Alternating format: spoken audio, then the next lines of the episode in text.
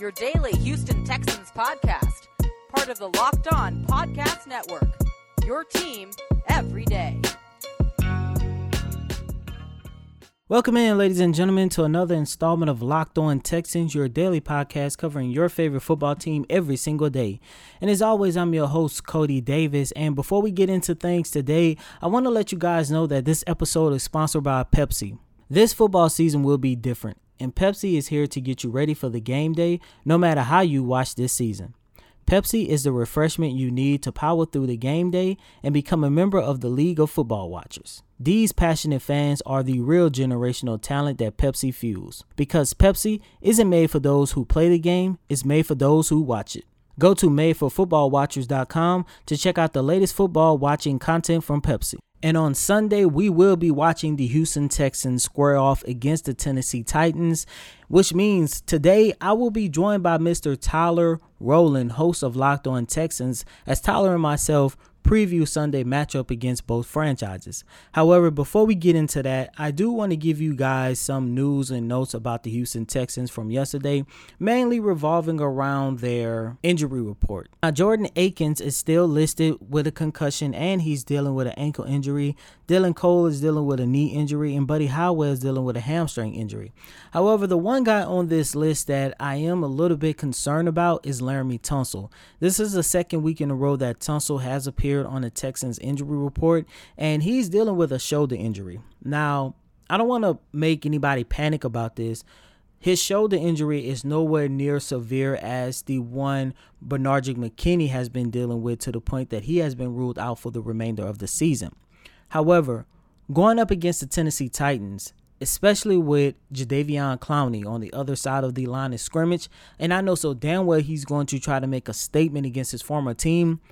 The Texans' offensive line needs to make sure that they are at their tier top best playing against Tennessee. And it's a little bit concerning knowing that we're going into this game with Laremy Tunsil, the head of your offensive line, a little bit wounded. And I know that's something a guy like Jadeveon Clowney is going to try to exploit in his favor. At the end of the day, I do not think this shoulder injury is something that's going to keep Laremy Tunsil out for Sunday's game. However, I do believe it may hinder his performance just a little bit. Now, as you may recall during Sunday's game against the Jacksonville Jaguars, Deshaun Watson did get sacked one time. That single sack did come from the left side of the offensive line. JJ Watt was also listed on the injury report as a guy who did not practice, but it was just a rest day.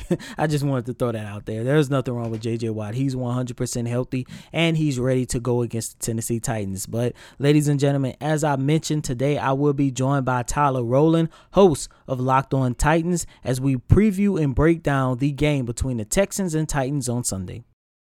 Thanks to the lack of natural athleticism or commitment, fewer than 1% of 1% of 1% of people will ever play professional football. But instead of entering the NFL, they will join another league, the League of Football Watchers. These passionate fans are real generational talent that Pepsi fuels. Because Pepsi isn't made for those who play the game, it's made for those who watch it.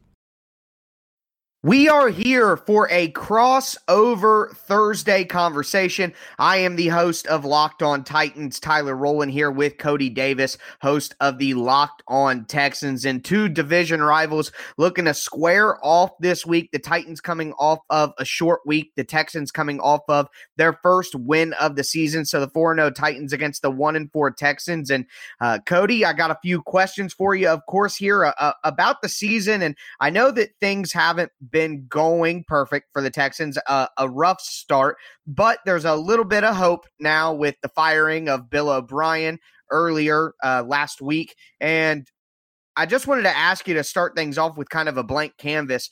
How do you feel about the future of the organization, not just the rest of this season, but outside the rest of the season? And what's your, I guess, hope meter at, you know, one to 10? Or how are you feeling about things going forward now with Bill O'Brien out of the picture?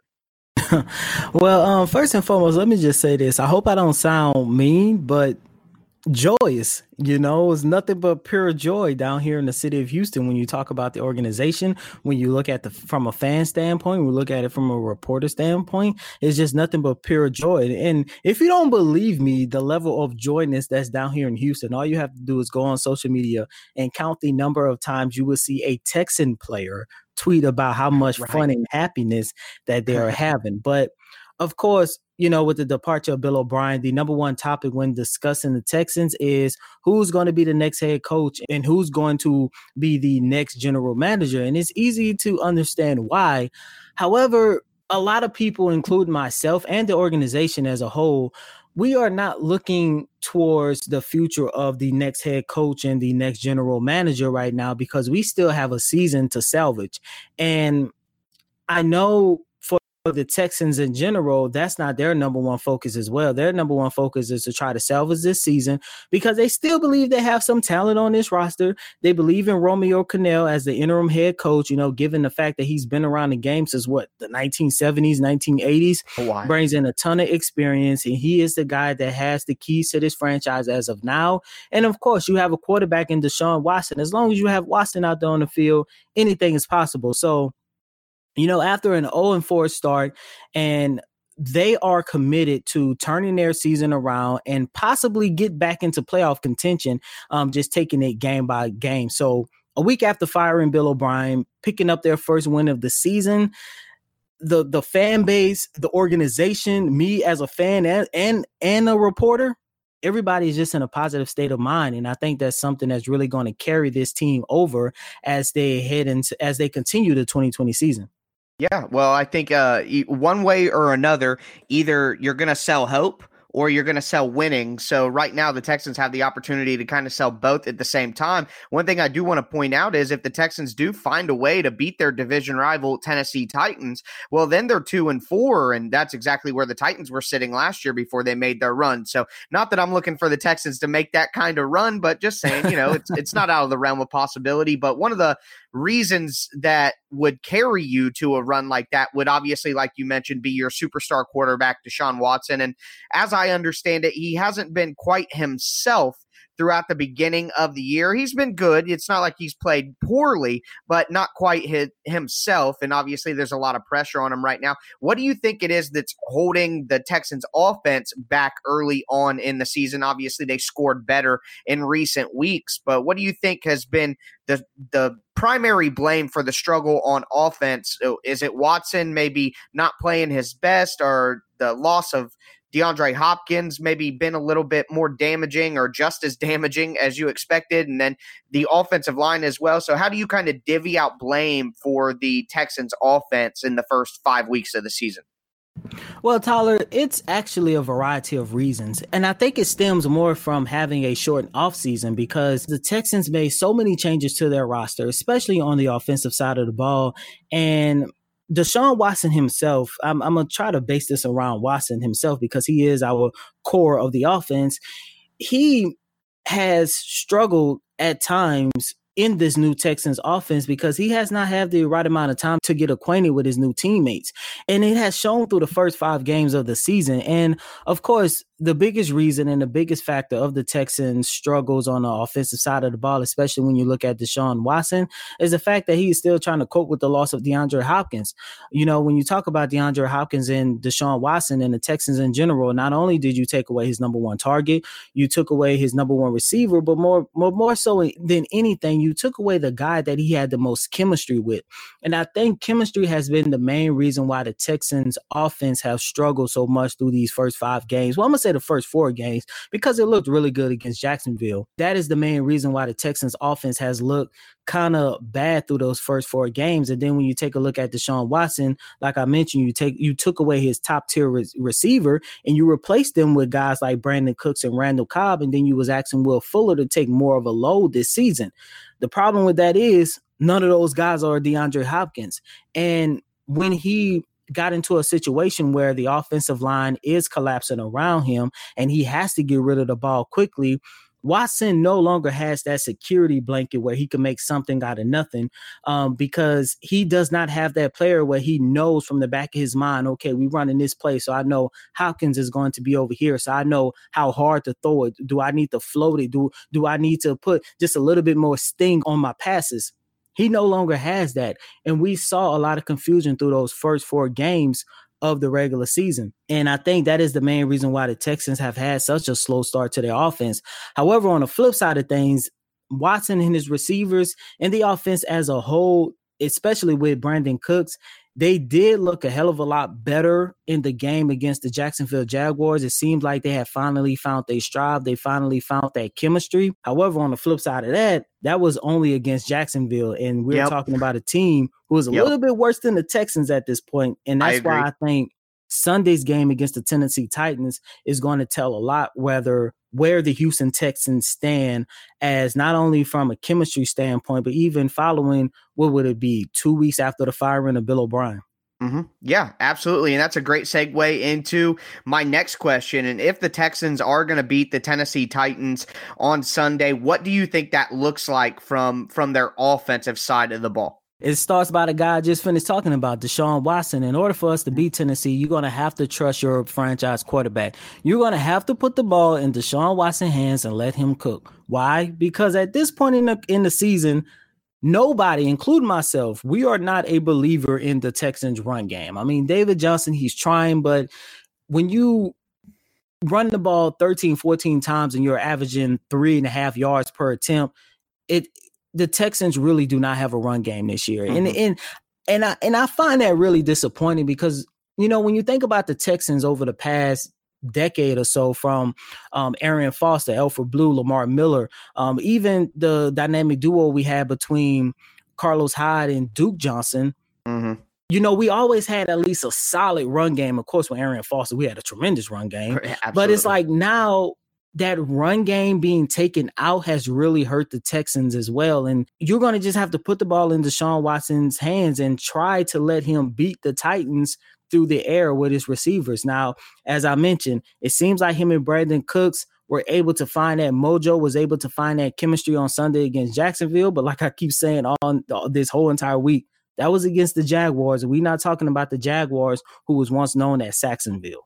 Yeah, yeah, that's that's a great point, and the Titans will be a good test for uh, how much the Texans have improved since the firing of Bill O'Brien, or how much that chemistry maybe has improved after the beginning of the season. Moving on to the defensive side of the ball, the Texans are obviously struggling much more on defense than they are on offense, and I would say that's probably the primary reason they're in the spot that they're in right now. And it seems like they're getting some decent sack numbers, but they're also probably you know being down. They're you know, trying to make plays as best as possible, but they're really struggling in run defense. So, what is it about that defensive line that seems to be able to get to the quarterback in the passing game, but can't seem to hold up in the running game right now? And and with that in mind, knowing about the struggles in the run game, what do you think they try to do against the Titans to to try to get out of there with a victory on defense? Um, to be honest with you, Tyler, and I know you might look at me a little bit crazy when I say this, but the label of them having the league's worst run defense is a little bit unfair.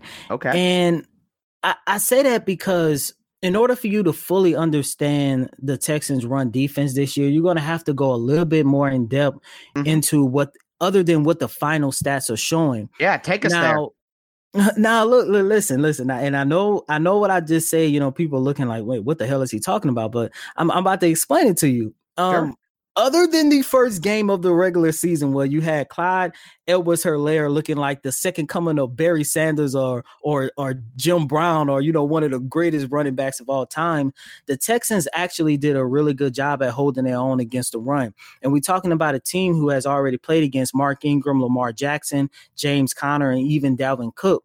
Mm-hmm.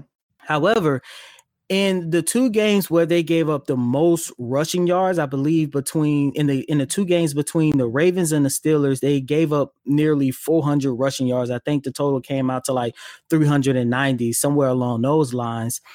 On the flip side of that, they did really good at stopping the run up until the fourth quarter. In fact, through the first three quarters of those two games between the Ravens and the Steelers, the Texans only gave up a combined average of 89 yards on the ground through the first three quarters.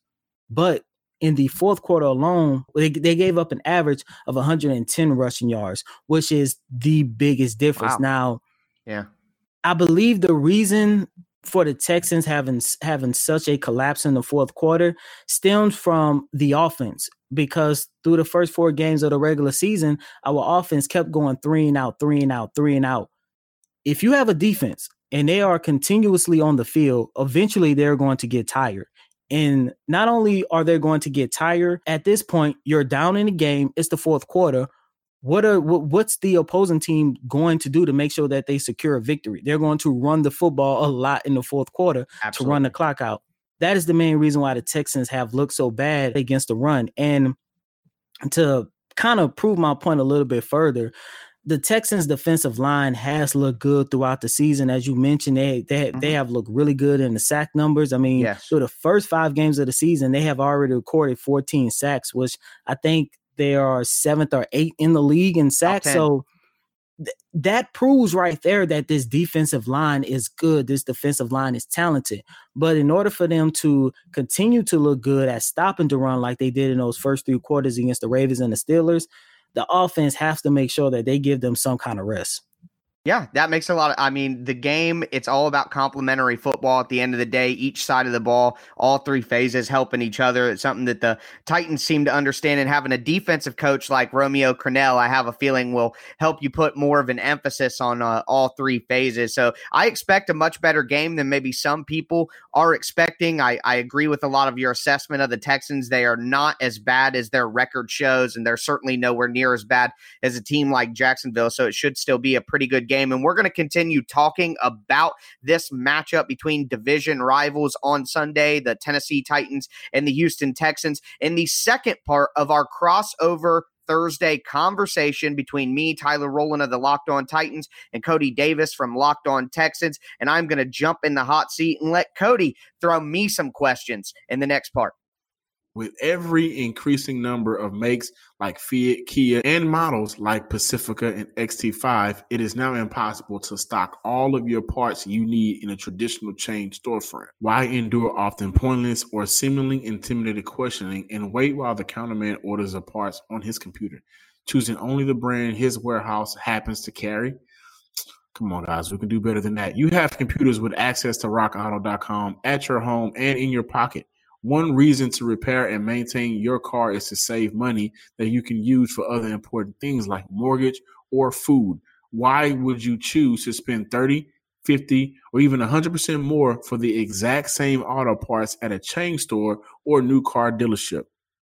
For example, the Delphi FG 1456 fuel pump assembly for a 2005 through 2010 Honda Odyssey costs 353 99 at Advance, a big chain store. But it only costs $216.79 at rockauto.com. Chain stores have a different price tiering for professional mechanics and do-it-yourselfers. RockAuto.com prices are the same for everybody and are reliably low. RockAuto.com always offers the lowest prices available rather than the changing prices based on what the market will bear, like airlines do. RockAuto.com is for everybody and it does not require a membership or account login. Go to rockauto.com right now and see all the parts available for your car or truck. Right locked on in their How Do You Hear About Us box so they know we sent you. Amazing selection, reliably low prices, all the parts your car will ever need. RockAuto.com. Welcome back, ladies and gentlemen, to Locked Over Crossover here on the Locked On Podcast Network. Cody Davis, Tyler Rowland. Tyler, man, after the victory over the Buffalo Bills on Tuesday, the Tennessee Titans are 4 0 this season. How much are you a believer in the Titans' 4 0 start? And do you think that this team has enough to come out of the AFC conference and reach the Super Bowl come February? Uh, I, I, I guess to answer your question backwards, I do believe that the Titans do have the ability to come out of the AFC and win a Super Bowl. And there's a couple different reasons for that. I think what we're seeing from the Titans right now, and this kind of will lead me into the answer to your first question. What we're seeing from the Titans right now is a fantastic offense that can put points up throughout the game, every game. It's still unbelievable to say, as a person who's been a fan of the team and followed the team for over 20 years, to talk about the Titans' explosive offense. But it's clearly not a fluke what happened last season with the offense. Titans have a great offensive coordinator and head coaching candidate in Arthur Smith. Uh, they have good weapons on offense, which I'm sure we will get to uh, later on in this conversation. But uh, I think when you combine a high powered offense with a defense for the Titans that may not be mm-hmm. a great defense, a dominant defense, a top 10 defense, but a defense that's obviously on a pretty good hot streak with turnovers right now. So I think history is proven if you get a fantastic offense and then you have a defense that can get hot with turnovers then you can have a formula to get out of your conference and win a Super Bowl. And it's not just that for the Titans. I think also it being a COVID impacted season, I think it benefits the Titans. And I'm not going to make the joke about antibodies and they got it early, so they'll be good later. No, that's not what I mean. I mean that Mike Vrabel and the Titans organization, I know that this is uh, one of those where your listeners are probably going to look at me a little sideways, like you about your uh, comments on the rushing defense. Although that the sentiment may be from other fan bases around the league that the Titans aren't a buttoned up franchise and they messed up and blah blah blah blah blah, I just don't believe that to be the case, and I think the NFL is to you know, come out with very limited punishment, if any at all. And their comments recently, especially from Commissioner Roger Goodell, indicate that we shouldn't expect any kind of severe punishment like what was reported. I think the Titans, especially from a football standpoint, when you're talking about being prepared for a game, having the right game plan, a logical game plan, putting your players in the right position, all those things, being motivated, being studied up. I think the Titans are one of the best run organizations in the NFL for those kind of things. And I think Mike Vrabel is one of the best coaches in the NFL in terms of game preparation, getting his guys ready to play. The Titans will come out and it won't always look pretty, but they're always ready to play. So, because of that advantage, I think the Titans have with their coaching and with their organizational standard for the kind of guy and the kind of players that they have, uh, combined with on the field, the Titans' explosive offense and that turnover friendly defense that doesn't have to be great if they get turnovers, if they bend but don't break.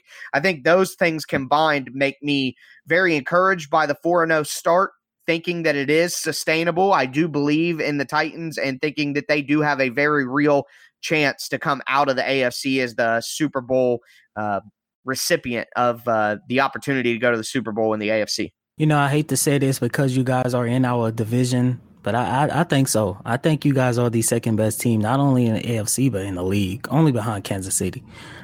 You, yeah, you I mean, we still got to take really down good. Pat Mahomes if we even get a chance to get there. It's a long season; a lot of things can go wrong, but uh, I think they have the ability and and the setup to be able to take advantage of it. You know, when you talk about the Titans, of course, everyone has their eyes set and their minds wrapped around Derrick Henry, and I believe you that's the guy that you was hitting at in your original statement. And it's easy to understand why because you know you're talking about arguably, if not the best running back in the game today. However, you guys have an, another offensive weapon that I do want to point out, and he's on pace to having a career season. I'm talking about Jonnu Smith. Um, can you talk about the improvements he has made to his game this year, and what makes him such a such a tough coverage for opponents?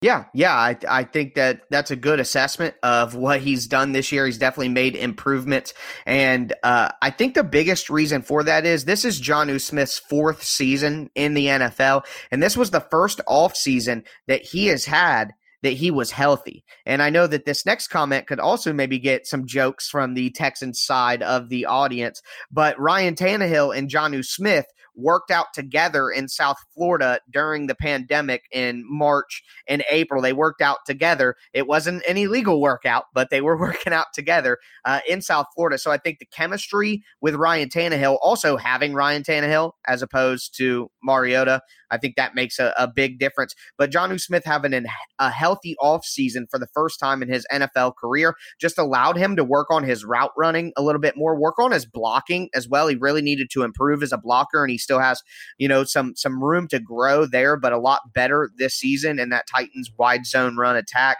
But uh, mostly, I think a lot of it has to do with his skill set as a player and the scheme of the offense more than him becoming a lot better at this or that.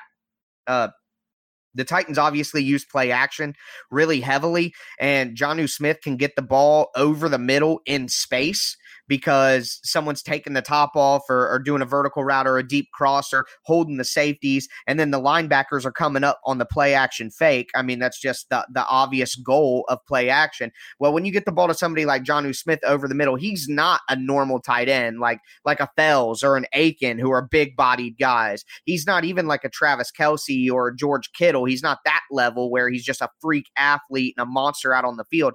But Jonnu Smith is built almost like a big running back. He's almost like a, a, a, mini version of Derrick Henry that plays tight end. the Titans even use Jonnu Smith in the run game at times, running pitch sweeps to him from the running back position. So Jonnu Smith has a running back skill set at the tight end position. And when you combine that with the space that he gets over the middle because of the scheme that he's in right now, and then he gets the ball in his hands with a, a lot of room to get that running back skill set into action. I think it's just a perfect fit of skill set and scheme and then a healthy offseason for Jonnu Smith that allows him to just produce more than we have seen from him in his career so far. But I think a lot of it is just being healthy and being in the right system. And, and that's how you end up with 18 catches, five touchdowns, and 221 yards in uh, four games. You know, for the first time since his departure last year, the Texans will enter a game playing against their former number one pick, Jadeveon Clowney. Mm-hmm. Um, you know, through the first, what I guess it would be four games for you guys, but through the yes. first four games of the season, how much of an impact has Clowney made to the Texans defensive line this season? Because what I saw on Tuesday, although the stat does not show it, Clowney has made a positive impact on the Texans defense, you know, just based off the way you how many times you guys were able to pressure Josh Allen.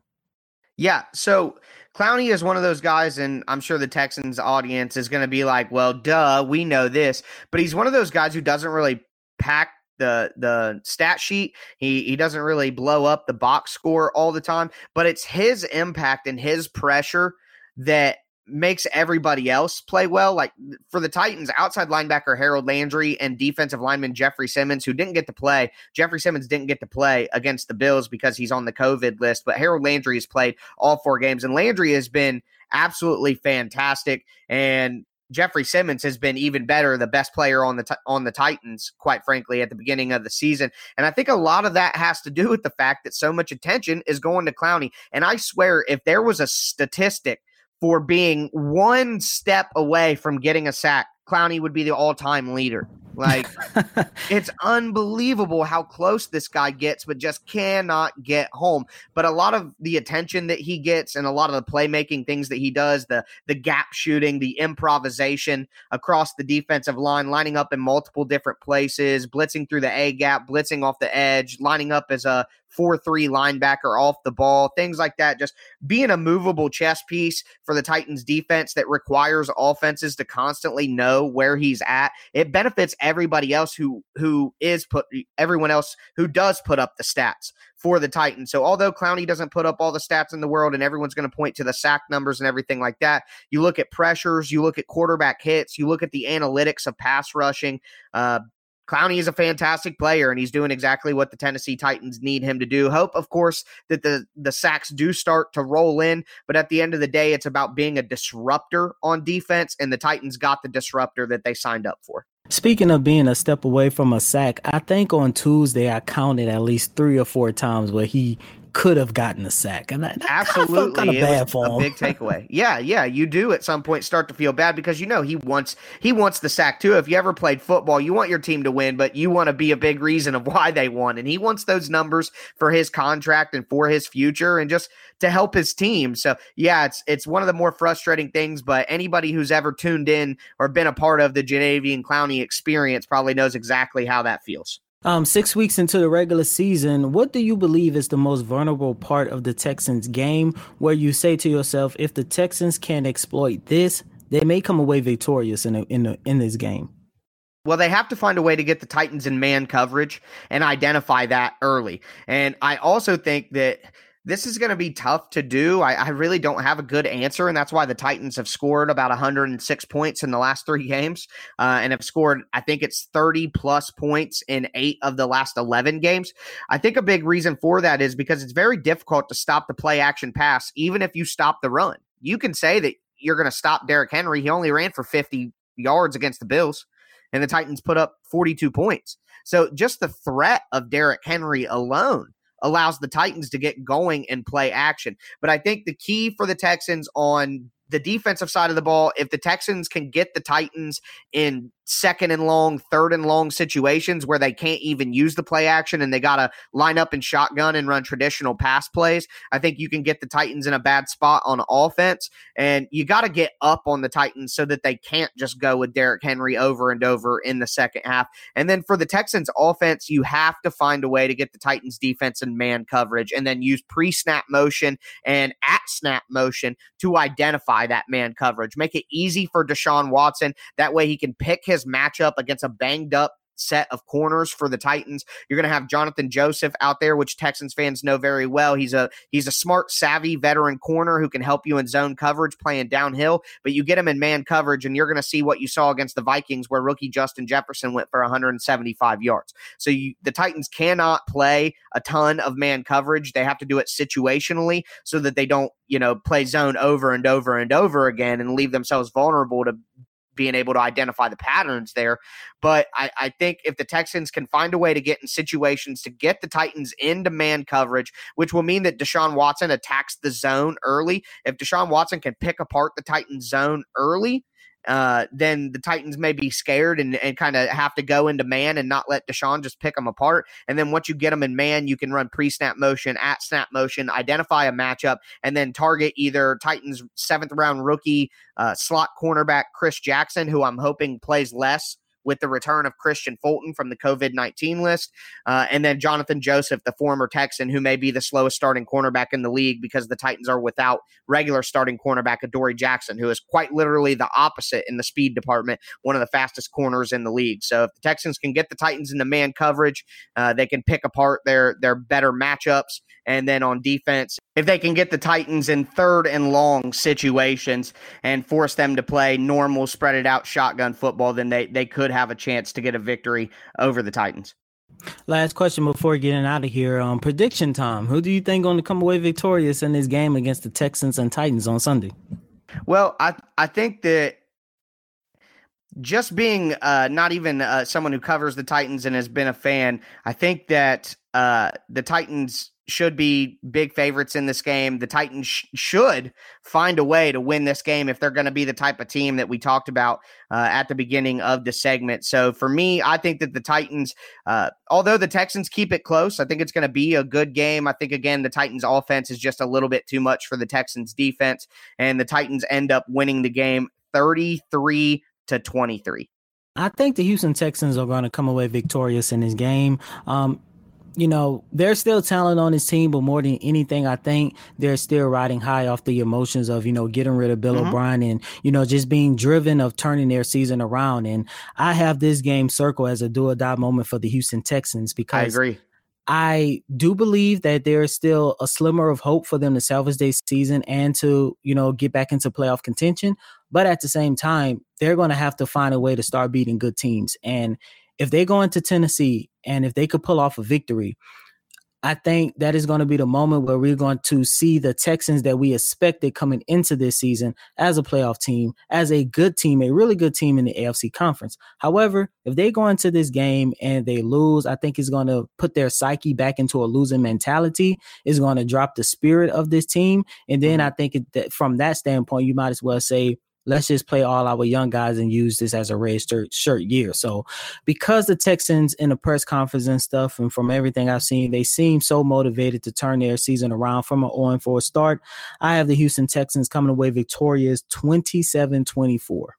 Yeah, I, I agree with your analysis on on their mindset at this time. You're one in five yeah, you are done. But two and four, just like we saw the Titans, you you can make it back. And the Titans are riding high off a big win on prime time, smelling their own salt right now. It is a really good opportunity for a Texans team with their back against the wall, who's basically playing playoff football at this point early in the season, for them to come in and catch the Titans sleeping off of a game where the Titans are going to be sore. The Titans didn't get to practice for two weeks. So their bodies are going to be in a state of shock essentially, and then turn around and have a basically a Thursday night football window. I'm not complaining, just the realities of the human body there. So I do think that the Texans do have a chance to uh, to kind of come in here and and get one and and recharge their season a little bit while the Titans might be lax. So it will be a great game. I, I know my score was a 10 point game, but I just think that if the Titans win, it's a three point game. They get the ball at the end and Derrick Henry gets the cap off touchdown. I think it'll be a close game throughout and the Texans aren't going to lie down and I think the Titans who played the best game possible, I think they could come out and make a few mistakes. So it should be an entertaining one to watch for both of us. Coty, thank you for so much for for having this conversation on a crossover Thursday. Can't wait to talk to you later in the season.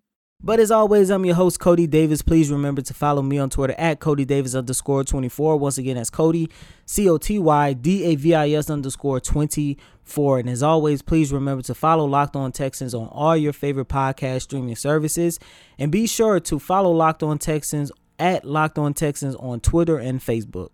Until next time, ladies and gentlemen, hopefully I will be in the studio back with my boy John on tomorrow.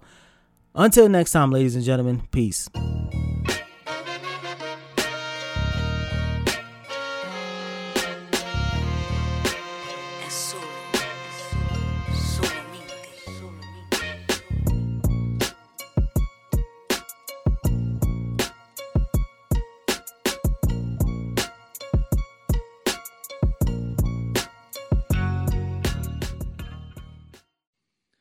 Locked On Texans, your daily podcast on the Houston Texans, part of the Locked On Podcast Network. Your team every day.